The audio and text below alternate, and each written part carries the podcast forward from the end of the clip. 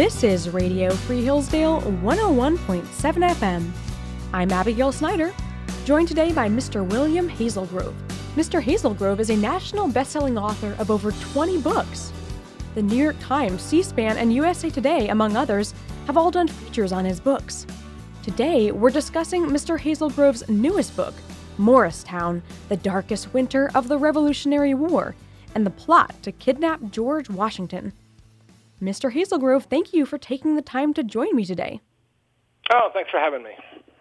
So, to start, I want to give listeners a little background on who you are before we consider uh, Morristown. So, how did you get started as a writer, and when did you decide that writing would be your career? Mm, I got a master's in history out of uh, college, and then I started writing novels. Uh, and I realized after I wrote my first draft of my novel, oh, this is what I want to do. Uh, took a long time to get published. Finally did, and then I read ten novels, and uh, and then uh, I switched to what's called now narrative nonfiction, which is basically uh, everything you see on Netflix. That's all narrative nonfiction. Um, you know, it's it's history written like a novel, uh, but it's in my case, it's all footnoted, so it's true. Um, but it's it's really a very very very engaging form of telling a story that a, you may not know, and B, it's told in a dramatic style that just pulls the reader in. And uh, so that's yeah, that's really um, in a thumbnail. That's that's been my career. So yeah, so 20 books later, here I am. So you write about fiction and nonfiction, as you said, and, and like you said, it's mainly dealing with history. So history has obviously been a major part of your career. So how did that passion for history, and then also sharing history with others through fiction and nonfiction writing, how did that come about? Uh, you know, that's a great question. Um, I had a great professor, um, uh, Dr. Shadwick, and um, he was very, very engaging the way he would lecture. So that was really, I, I was like, oh, I want to be a history major. And then I didn't know what I wanted to do, so I went to grad school and got a master's in history.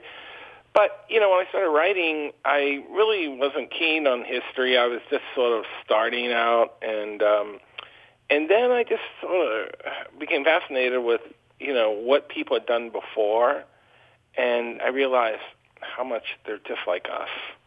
You know, these people who pop out at us from history, be it Teddy Roosevelt, Wright brothers, Edith Wilson, Al Capone. Um, you know, these are all people who lived in their times.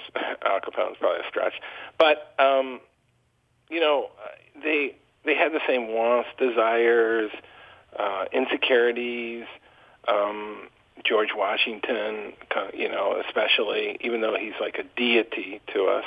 Um, and so that fascinated me. And then, you know, spinning it up and finding the thing that most people don't know is really my forte. I mean, that's what I do. If you go to 160 Minutes, The Race to Save the RMS Titanic, which just came out two months ago, um, it'll tell you a story about Titanic that you have not heard. I guarantee you. And um, and you know we're in a time of demythologizing history, so that's what I do. I sort of go, okay, here's the story you've heard, but I'm going to tell you the real story.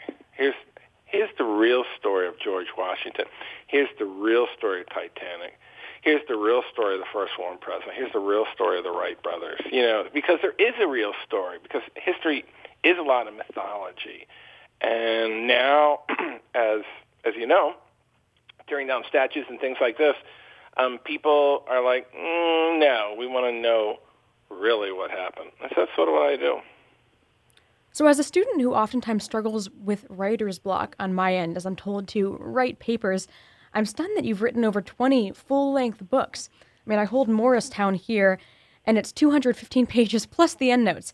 And you just talked about your book on the Titanic, which came out two months ago, and now Morristown. So, how do you find the inspiration to write so much? You've talked about this a little bit with this idea of history being a real story, but how are you inspired to be able to write so much about various historical topics?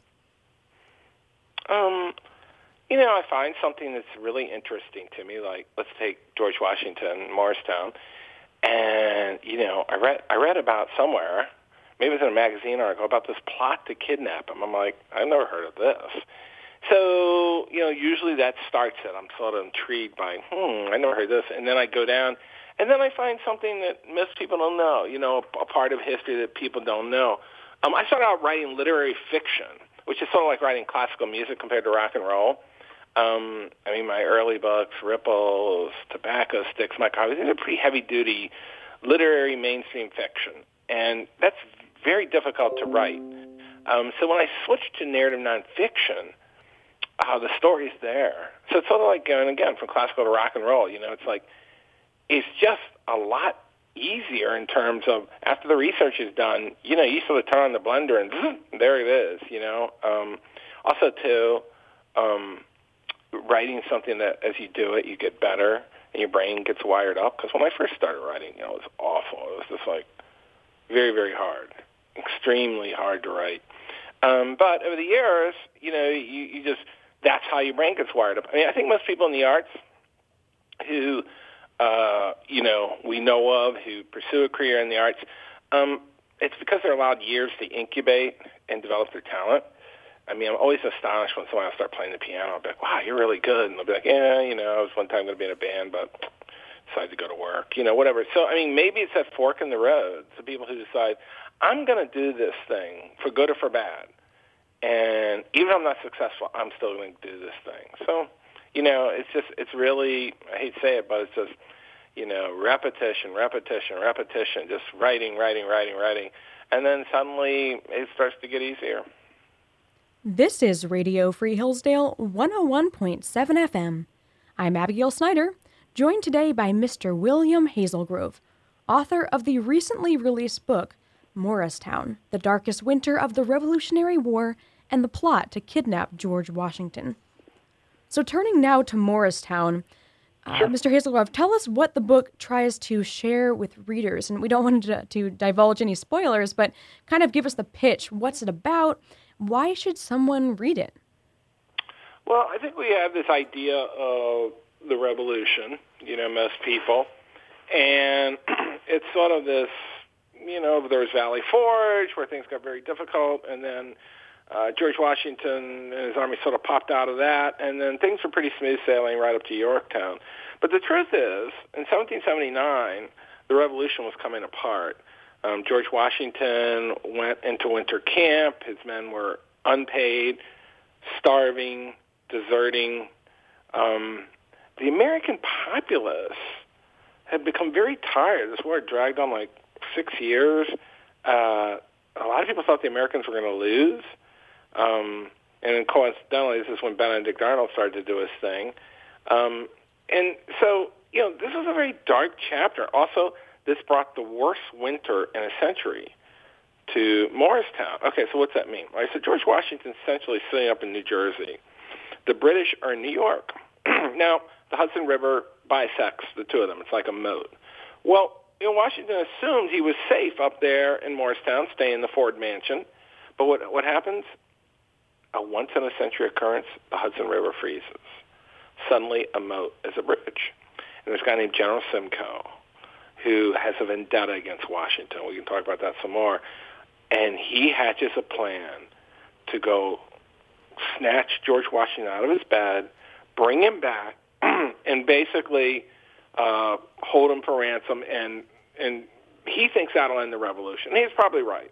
Without George Washington, there really was no revolution. I mean, he was the spiritual leader, the physical leader. He was it. So this plan, you know, involved 500 men in this incredible uh, three different uh, diversion, two diversions, one sort of SEAL team forced to go grab him. Um, this was really a hail mary. This was, you know, I always use the analogy of two punch-drunk fighters um, at this point. That's sort of what the Americans and the British were. Both were sick of it. Both just couldn't get a, you know, a knockout punch, and so this was the British going for the knockout punch. So there's something, obviously, we've talked about a little bit already, but there's something in the book's title that really intrigues me. Uh, the plot to kidnap George Washington. And I had never heard about this plot. So you just mentioned the river freezing, um, and we had this General Simcoe. But can you give some more background on the plot and um, sure. just why okay, that so, became such a part of your book? Yeah. Well, here's the thing. kidnapping was sort of an accepted part of war at this time. There was actually a plot to kidnap Martha Washington from Mount Vernon by the British, and the Americans had plots to kidnap various uh, generals on the British side. Well, this came about again. General Simcoe was uh, a British officer who was imprisoned by the Americans, treated badly. He gets out and he hates George Washington. And when the Hudson freezes, he had what's called the Queen's Rangers.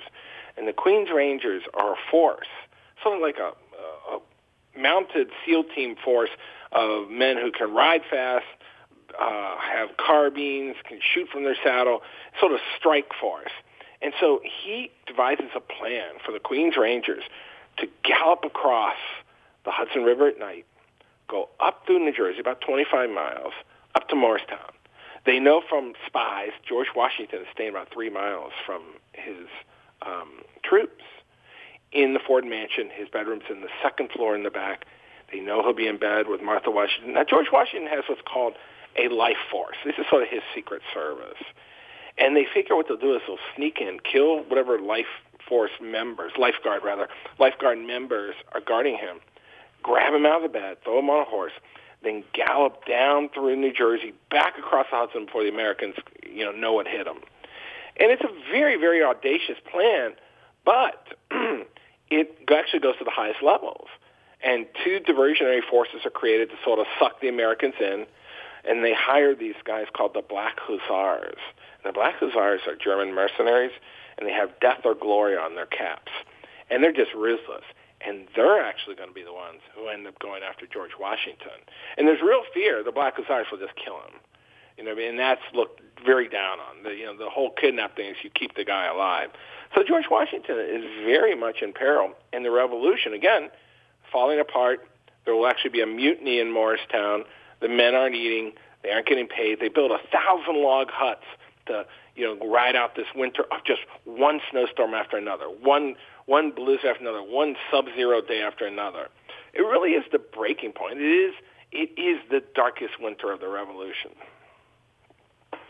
So you talk about how the British uh, recognized George Washington as really important, a driving factor in the Americans winning this war.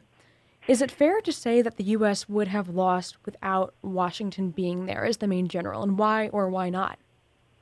I'd say yes, absolutely. The the revolution was a ragtag bunch of men from various colony states, rather, and was a lot of local militias stitched together. They had nothing. They barely had clothes. They barely had weapons. Um, their method of fighting was to attack the British and then melt away, much like the Viet Cong in, in Vietnam would do to the Americans. Um, and this kept them alive. But to keep the the cause, the honorable cause, as Washington called it, alive, you, you, you needed to inspire people because that's really all you had. Because you couldn't pay them, you couldn't even feed them.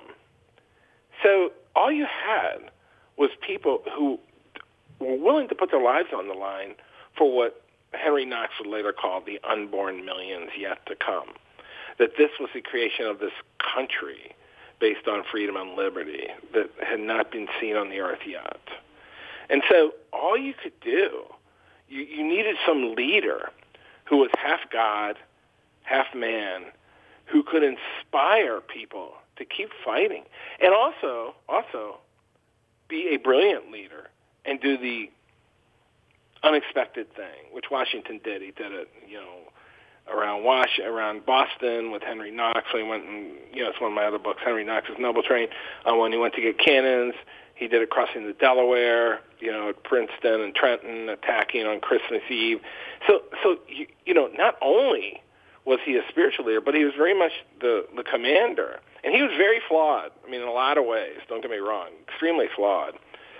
But he was superhuman in a way. You know, he was physically very large for his time. You know, like six two, six three, superhuman strength. His strength was known, and he had that thing called destiny which, believe me, after I've written all these books, I'm like, oh, there's something called destiny. There's a reason these people survive. And Washington had that. You might call it luck, whatever. But without Washington, no, the American Revolution would not have come up, come would not have ended the way it did. This is Radio Free Hillsdale 101.7 FM. I'm Abigail Snyder, joined today by Mr. William Hazelgrove, author of the recently released book Morristown. So, in the book's prologue, you talk a little bit about how Washington's leadership abilities were actually doubted by some. When they recruited him to, you know, lead in the revolution, he had been living off his wife's money on a plantation. Um, he wasn't a great military commander.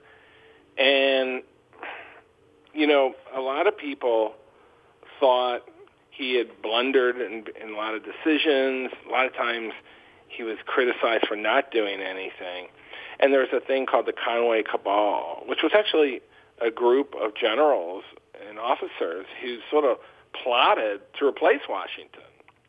And it didn't come off, but it shows you the level of discontent. I mean, and, you know, again, the American people were not really behind this at this point. They were tired of the war.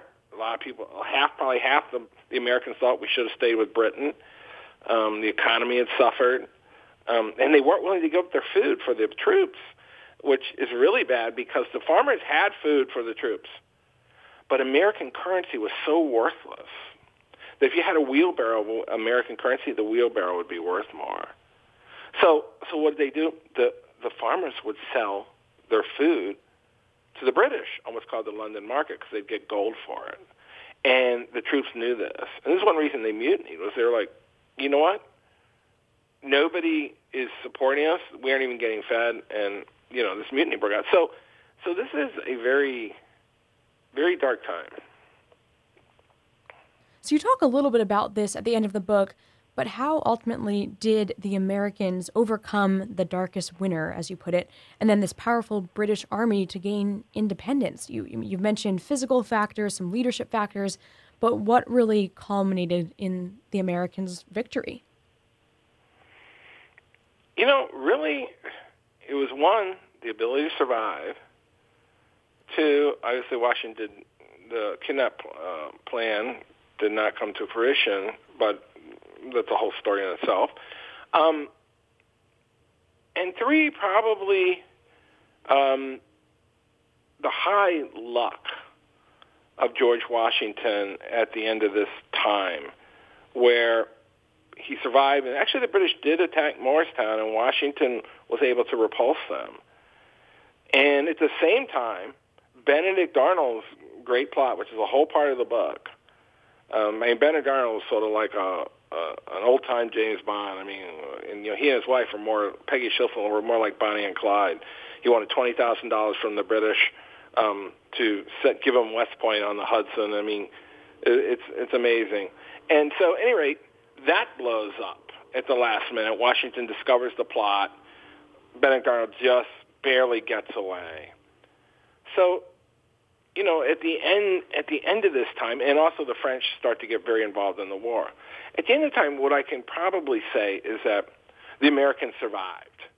And remember, the British are over here.